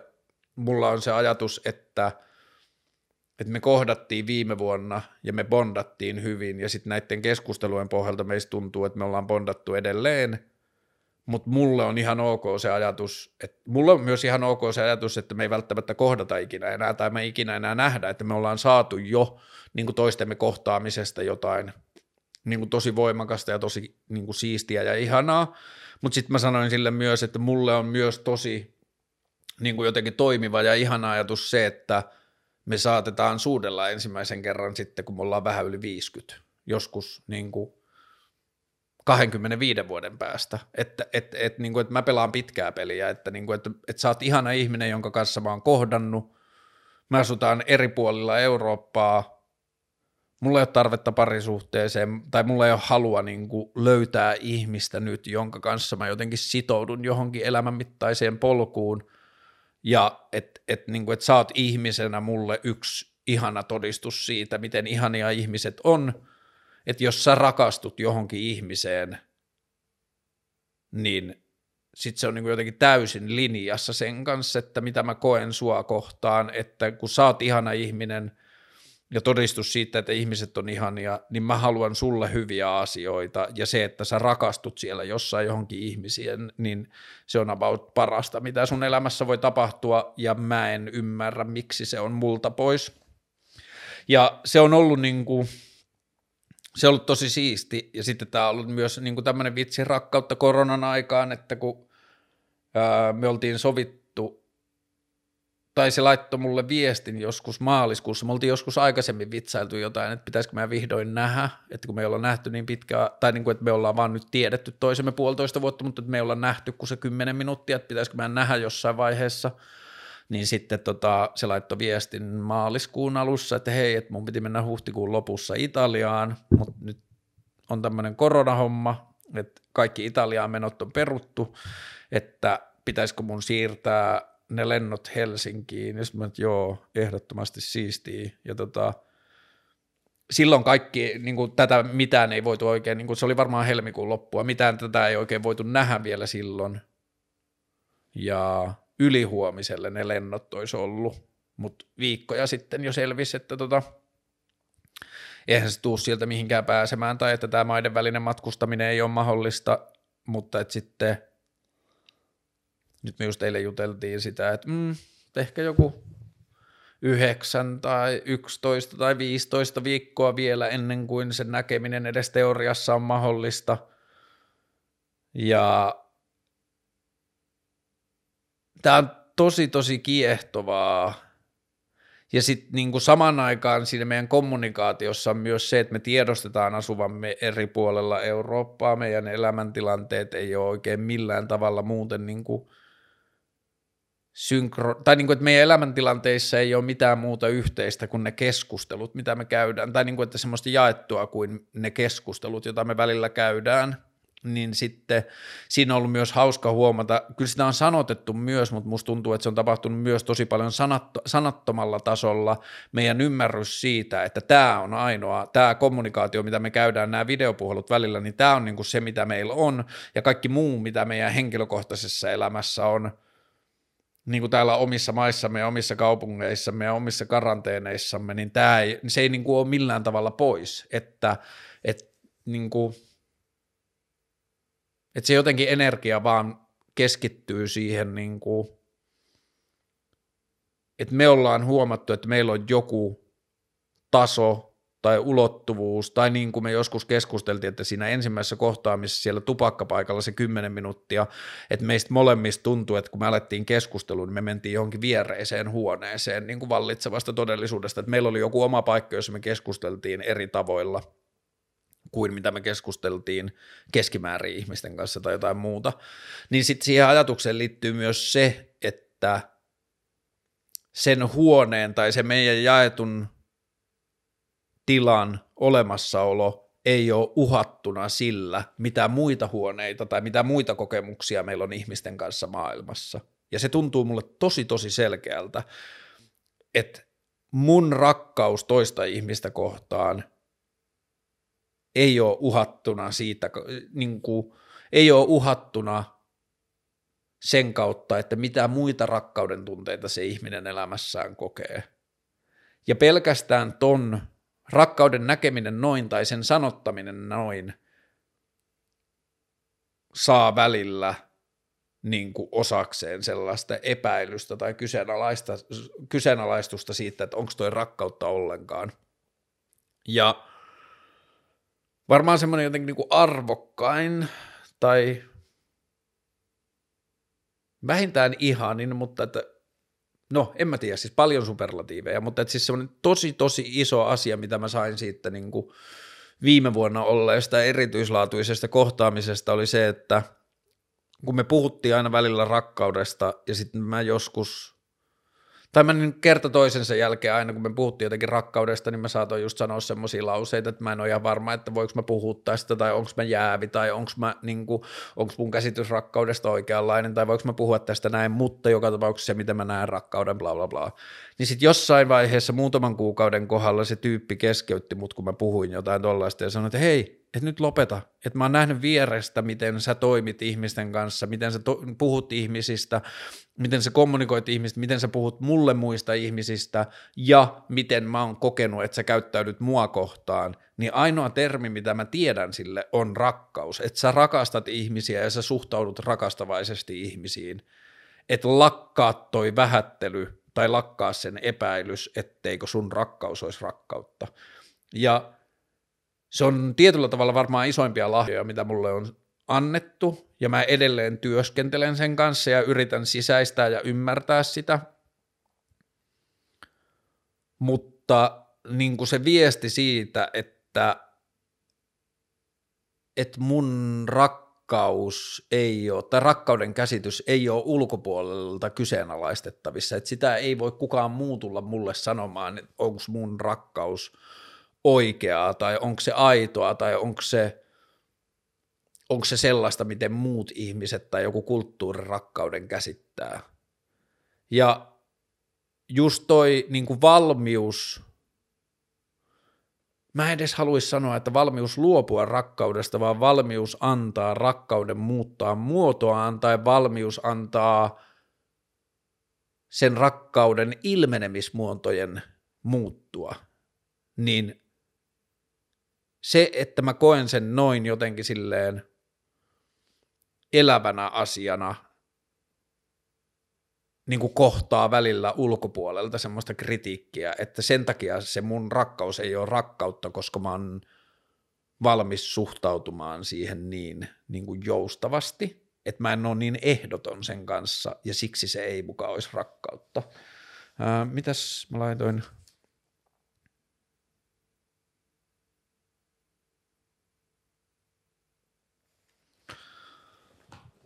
Ja ehkä niin kuin isoin prosessi mulla, mitä mä tunnistan, siis ihan varmasti on muitakin, mutta että isoin prosessi rakkauden kanssa, mikä mulla nyt on käynnissä tai jossa mä koen olevani tosi kesken, on tietynlainen niin kuin rakkaus itseä kohtaan. Ja mä koen olevani sillä tavalla niin kuin jännässä tilanteessa sen kanssa, että – mulla on ollut lapsesta asti silleen, tai mä oon kokenut, että mulla on verrattain mutkaton suhde itteeni siinä, että mulla ei ole ongelmia hyväksyä itteeni niin kuin, silleen pohjatasolla, että et, niin kuin, että mä voin lähteä siitä ajatuksesta, että joo joo mä oon ihan ok. Ja sitten sen jälkeen sitä ei tarvi niin kuin spekuloida enempää. Ja sitten musta tuntuu, että se on niin kuin näkynyt mun käytöksestä jossain määrin aina – ja sitten kun se ei ehkä tietyllä tavalla ole hirveän, nyt me puhutaan tosi paljon kärjistettynä ja pitää asioita niin kuin silleen jotenkin kärjistää, että niistä saa kiinni, mutta että jos ajatellaan, niin suomalainen ajatus itsestä ei välttämättä ole niin jotenkin silleen armollinen, että suomalainen tai jotenkin meidän ajatus itsestä on tosi paljon kriittisempi ehkä kuin mitä mä oon itse kokenut, ja mitä taas siitä on seurannut on se, että mä oon kokenut elämässä sitä, että ulkopuolella olevat ihmiset on ehkä jopa hämmentynyt siitä niin kuin mun kritiikin, itsekritiikin puutteesta tai niin kuin sellaisesta riittämättömyyden puutteen tunteesta tietyllä tavalla ja armollisuudesta itseään kohtaan, että ihmiset on kokenut sen jonkinlaisena niin kuin välillä jopa epäterveenä itserakkautena tai ihmiset – tai joku kulttuuri tai mikä tahansa keskustelu on välillä hämmentynyt siitä, tai että se on ollut mulle hämmentävää, että kun se ajatus ihmisen, niin kuin, että miten ihmisen omaa kuvaa jotenkin lähestytään, niin se on niin paljon armottomampi kuin mitä mulla on, niin sit siitä on tullut semmoinen kaiku vähän niin kuin, en mä tiedä kuinka paljon mä oikeasti olen saanut jotain narsismisyytöksiä tai jotain sellaista, mutta että semmoista kuitenkin sellaista vähän niin kuin rivien väliin epäilystä, että onko toi itsehyväksyntä jotenkin niin kuin tervettä tietyllä tavalla. Niin toi on niin kuin ollut lähtökohta, että mä oon joutunut tollasen, tai niin joutunut ja joutunut, vaan mä oon niin kuin elämässä kohdannut tollasta asiaa, mutta sitten taas se ei ole ihan täysin nyt tekemisissä sen niin kuin rakastamisen kanssa sillä tavalla, että esimerkiksi nyt tämä pitkittynyt vaikea elämäntilanne rahan ja taloudellisen menestymisen ja taloudellisen onnistumisen kautta plus tämä koronabonus, jossa niin kuin kaikki jotenkin meni, kaikki toimeentulon ennakoitavuus ja kaikki niin kuin jotenkin rahan kanssa tekeminen meni ihan päin prinkkalaa ja nyt niin kuin saattaa mennä firmakonkkaan ja saattaa mennä luottotiedot ja mitä tahansa, niin kaikki semmoiset jotenkin epäonnistumisen ja paskan jävän signaalit saattaa toteutua. Niin sitten kun mä jollain rationaalisella tasolla tiedän, että helvetti, että tämä korona on force majore, että tämä on niin kuin asia, jolla mä en voi yhtään mitään, siitä on seurauksia kaikille ihmisille, siitä on pahempia ja vähemmän pahempia seurauksia, mutta sitten on kaikille seurauksia, mä oon yksi, johon se iskee, niin miksen mä niinku osaa, tai miksi mun oma jotenkin silleen itsehalaaminen tai itselle sanominen, että joo joo, että puske vaan, ja niinku tee, tee, tee, tee sen mitä voit, ja niinku usko huomiseen, ja niinku, kyllä tää tästä, niin mä huomaan, että mä en osaa antaa itselleni lupaa uskoa siihen niin kuin itseäni kohtaan osoittamaan rakkauteen samalla lailla kuin mitä mä pystyn itseni, niin kuin mitä mä pystyn ottaan sisään silloin, kun mä näen sen toisessa ihmisessä. Että mä näen, että toinen ihminen katsoo mua silmiin ja näkee mut ihmisenä ja näkee mun toiminnan ja näkee mun maailman ja näkee niin kuin, minkälainen jotenkin hiekajyvä mä oon tässä kaikessa, ja sit se sanoo, että joo joo, että sä kelpaat, että sä oot riittävä ja sä, niinku, sä ansaitset olla ihminen ja sulla on niinku ihmisenä olemisen oikeus, että joo joo, että sä teet asioita ja sä niinku teet sen, mitä, niinku, mitä sulta on kohtuullista vaatia, niin sen merkitys itselle on niin paljon merkityksellisempi kuin se, että mä itse niin kuin jotenkin kävisin oman elämäni toimintani läpi ja lähettäisin sen jotenkin sen rakkauden sisäänpäin niin se on niin kuin sellainen, jonka kanssa mä huomaan, että mulla on vielä paljon tekemistä. Että mä oon jotenkin niin oppinut sen, jotenkin semmoinen kristillinen ajatus siitä, että itsensä rakastaminen tai itsensä hyväksyminen on, on tosi lähellä narsismia tai itsekkyyttä tai jotain sellaista, niin sitten niin kuin, että jos on jo lähtökohtaisesti ollut itsensä kanssa niin kuin semi-ok ja kokenut jonkinlaista syyllisyyttä siitä, niin sitten sellainen joku niin kuin oman elämäntilanteen tai kokonaisuuden hyväksyminen tuntuu vielä semmoiselta niin kuin pelottavammalta seuraavalta stepiltä, josta ei ole varma, että onko mulla oikeutta tähän tai saanko mä kokea näin. Ja mitä mä taas ajattelen niin kuin rakkaudesta tulevaisuuteen liittyen, niin ehkä tällä hetkellä mun jotenkin ideaali mun loppuelämän ja rakkauden välisestä suhteesta on se, että mä tuun, mä toivon, että mä tuun kokemaan elämässäni niin kuin paljon ja erilaista rakkautta – Mä en ole ihan sata varma, haluanko mä ikinä enää men, olla jonkun ihmisen kanssa ja luvata sille, että mä oon sun kanssa koko loppuelämän. Mä en ole ihan varma, uskonko mä, että pystynkö mä siihen. Mä pystyn ehkä parhaimmillaan, tai musta tuntuu tällä hetkellä, että paras mihin mä pystyn on se, että mä voin luvata jollekin ihmiselle ehkä, että mä oon sun kanssa toistaiseksi. Mutta että mä en voi luvata sitä, etteikö – joku muukin asia elämässä joskus kiinnostaisi niin paljon, että tai niin kuin, että mä en voi luvata, ettenkö mä kohtaisi elämässä vielä sellaisia asioita, joita mä niin kuin uskaltaisin yhden elämän ajatuksessa vaan työntää pois, että niin kuin mä haluaisin antaa itselleni tai niin kuin säilyttää itselleni jonkinlaisen vapauden kokea rakkautta sen eri muodoissa – Ja se niin kuin, mulla on myös ehkä kasvanut semmoinen ajatus semmoista niin kuin elämän, ei elämän mittaisesta rakkaussuhteesta, vaan elämän mittaisista rakkaussuhteista, jolla mä tarkoitan sitä, joita mä ehkä tietyllä tavalla koen, että mulla on jo tai saattaa olla, on sellaisia ihmisiä, jotka on vaikka ollut pitkään ystäviä ensin, ja siinä on ollut niin kuin se rakkaustaso, sitten me ollaan oltu yhtäkkiä elämäntilanteessa, että me ei olla kumpikaan parisuhteessa ja me ollaankin sinkkuja, ja sitten meillä saattaa olla niin kuin romanttinen tai romanttis-erottinen jakso, että me saatetaan niin kuin olla yhtäkkiä yhdessä jonkun aikaa, vaan silleen, että tämä on mahdollista meille, me voidaan nauttia toisistamme myös tällä tavalla, ja sitten vaikka niin kuin elämäntilanteet ei tai kumpaa, kummankaan elämäntilanteeseen tai toiseen elämäntilanteeseen tai mitä tahansa ei liity sitä niin kuin pyrkimystä tai tavoitetta siihen, että tämä olisi jotakin enemmän tai tämä olisi jotakin pysyvämpää, vaan tämä riittää meille. Ja sitten taas aikaa kuluu ja sitten esimerkiksi mulla on niin tällaisia ihmisiä, jotka on sitten niin ajautunut uuteen parisuhteeseen ja näiden parisuhteen niin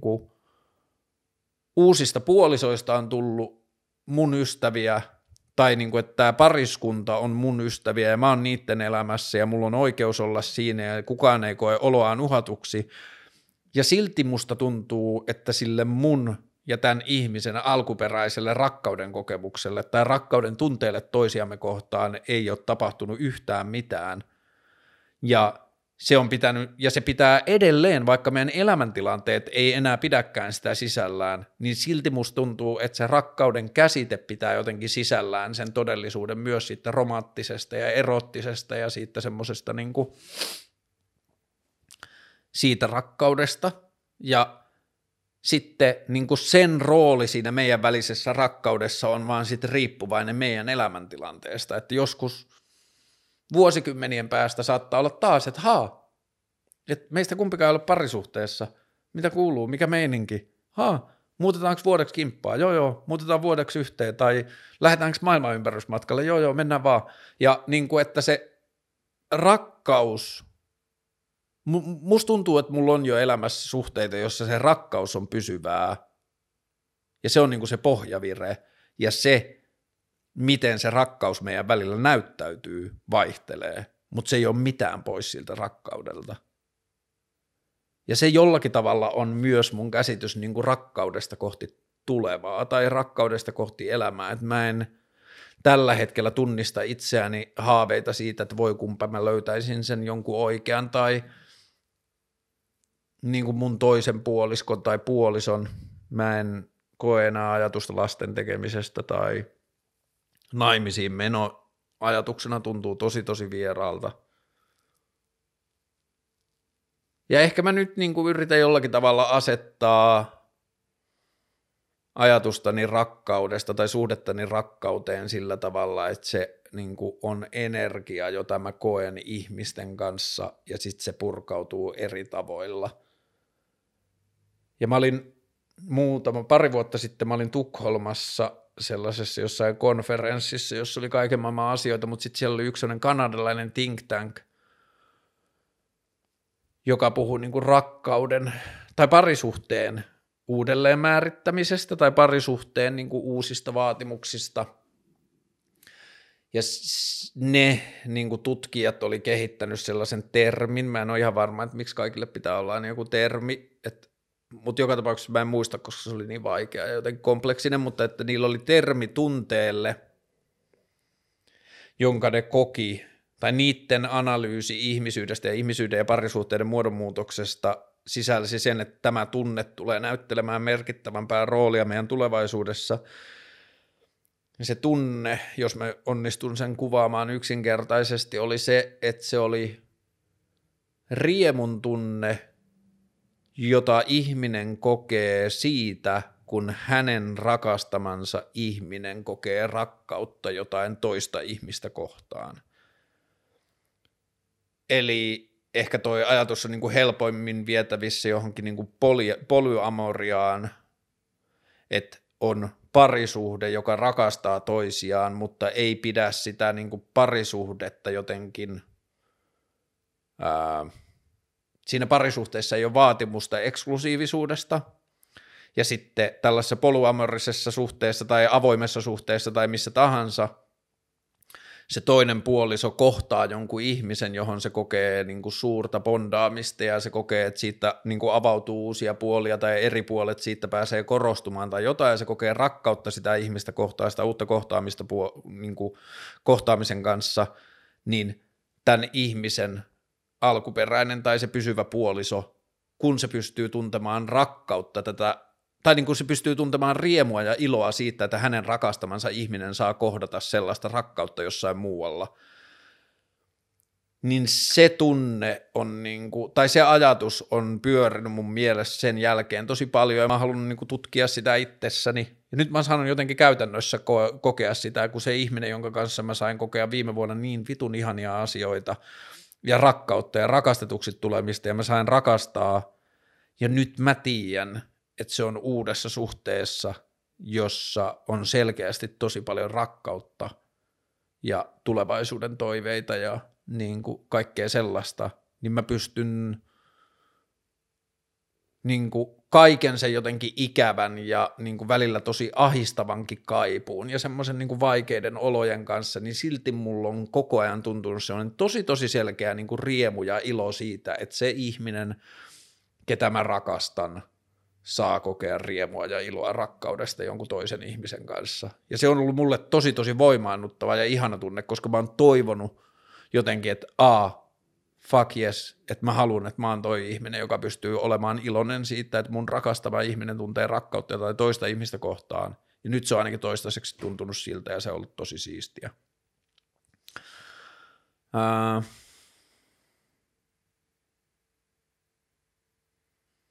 ja sitten taas toi ajatus, mikä mulla on ehkä jotenkin sitten rakkaudesta, että se on niitä ihmisten välistä niin kohtaamisen energiaa, niin se tekee jollakin tavalla sekä yleisessä keskustelussa varsinkin, mutta ehkä niin kuin henkilökohtaisella tasolla myös se tekee niin kuin aika yhdentekeväksi sen keskustelun siitä, että mitä sukupuolta kohtaan sitä rakkautta tuntee, että joskus vuosia sitten mä ajattelin sitä, että mm, tai niin kuin silloin kun mä erosin, niin mä ajattelin, että niin, että mä oon ollut uskonnossa ja sitten mä oon ollut parisuhteessa, että nyt tämähän on niin kuin ensimmäinen kohta mun elämässä, jossa mulla on oikeasti tilaa ja mahdollisuus miettiä, tai niin kuin, että mulla on vapaa ympäristö tai semmoinen jotenkin kannustava ja paineeton ympäristö miettiä sitä, että mikä mun oma seksuaalinen suhtautuminen, suuntautuminen on, että tämä olisi luonnollista, että jos tässä vaiheessa tulisi, niin kuin, tajuaisi olevansa homo, ja sitten mä niin kuin jotenkin mietin ja tutkin sitä, ja sitten mä olin silleen, mmm, en mä kyllä homo ja sitten mä olin, että niin, en mä kyllä heterokaan oo. Että sekin tuntuu kyllä niinku ihan liian mustavalkoiselta. Mutta sitten taas biseksuaali, niin mm, ei ole kyllä järkevä, että, ei, niinku, että ne ajatukset, mitä mä liitän siihen, niin sekään ei tunnu. Sitten mä olin, haa, mä oon kaarleseksuaali. Että silloin mun ei tarvi määrittää sitä, mun ei tarvi rajoittaa sitä, mä saan kokea ihan mitä vaan. Ja niin kuin ainoa milloin väliä on se, että minkälaista rakkautta mä koen maailmaa kohtaan. Ja jos, jos joku rakkaus niin kuin, jos joku rakkauden kokemus purkautuu johonkin sukupuoleen, jota mä en ole aikaisemmin kokenut, niin mä haluan olla vapaa siitä niin kuin jotenkin ennakkoajatuksista tai semmoisesta niin tuomitsevuudesta tai niin kuin pelosta siihen liittyen, että mitä tämä tarkoittaa, että minä koen rakkautta tai muuta niin kuin toista sukupuolta kohtaan, johon mä oon luullut, että mä en koe, tai jotain erottista vetovoimaa, niin mä yritän kyllä olla niin kuin jotenkin tosi vapaa sen kanssa. Ja pari vuotta sitten tapahtui Tallinnassa siisti juttu, me oltiin kavereiden kanssa siellä niin kuin jollain polttarimatkalla, ja sitten me oltiin jossain baarissa, ja sitten mä tapasin tupakkapaikalla ihanan tyypin, ja mä juttelin sen kanssa puoli tuntia, jotenkin silleen täysin – niin kuin mesmeroituneena tai silleen ihastuksissani sitä ihmisestä, kunnes mä sain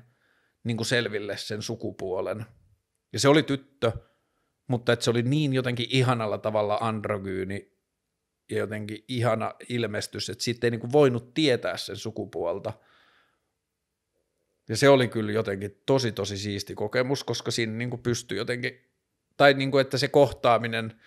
pysyi siinä jotenkin vaan sillä alueella, että kaksi ihmistä kohtaa ja se oli niin kuin vapaa siitä ajatuksesta jotenkin omassa mielessä, että minkälainen kohtaaminen, että onko tämä niin kuin kaksi jäbää kohtaa röökipaikalla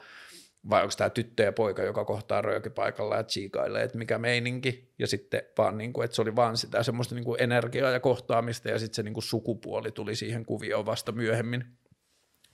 Ja se oli ehkä vähän niin kuin sama kuin tämä lapsuuden kokemus, että se kokemus on ollut mulle tosi selkeästi se kohtaaminen, bondaaminen, hyväksyminen, maailman jakaminen, maailman laajentaminen – ja sitten se on ollut 35 vuotta mun mielessä ja vasta niin kuin viime tai toissa viikolla siihen sisältyi se sukupuoli, että kumpaa se on. Ja niin mä sen kyllä haluan ajatella. Ja ehkä jotenkin tärkein oppi, tai se on kyllä tosi raaka yksinkertaistus, mutta jotenkin sellainen voima, voimaannuttavin oppi rakkaudesta, mitä mä oon, tai jotenkin semmoinen tiivistys muutama vuosi sitten yksi mun kaveri sanoi mulle, ja mä en muista, mistä se alkuperäinen sitaatti oli, mutta sitten se oli vaan, että että on vaan kaksi valintaa kaikissa maailman kysymyksissä, kaikissa maailman asioissa, kaikissa maailman tilanteissa, kaikissa kohtaamissa, joka ikisessä jutussa, mitä meillä ihmisillä on, niin on vaan kaksi valintaa. On pelko ja on rakkaus. Ja se on tuntunut tosi todelta sen jälkeen, kun sitä on tarkkailu. Että valitseeko pelon vai valitseeko rakkauden. Valitaan rakkaus. Ää, joo joo, Rakkaus voittaa. Tattis. Moi.